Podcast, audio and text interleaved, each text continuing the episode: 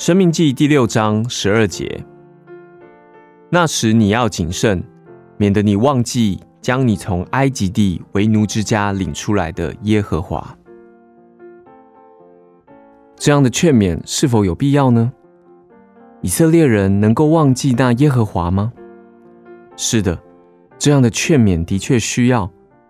在迦南经过一段时间以后，以色列全民族中只剩下一小部分的人记得耶和华，以色列人甚至已经忘记了他们的神。今天这个劝勉是为了你，也是为了我，所以我们要小心，免得我们忘记了神。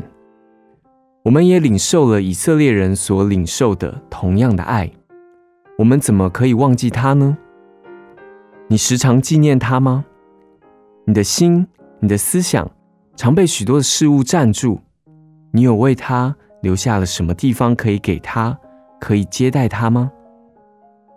小心你的生活，务必要警醒，要小心哦，否则的话，你将忘记主，你的神。申命记第六章十二节，那时你要谨慎，免得你忘记将你从埃及地为奴之家领出来的耶和华。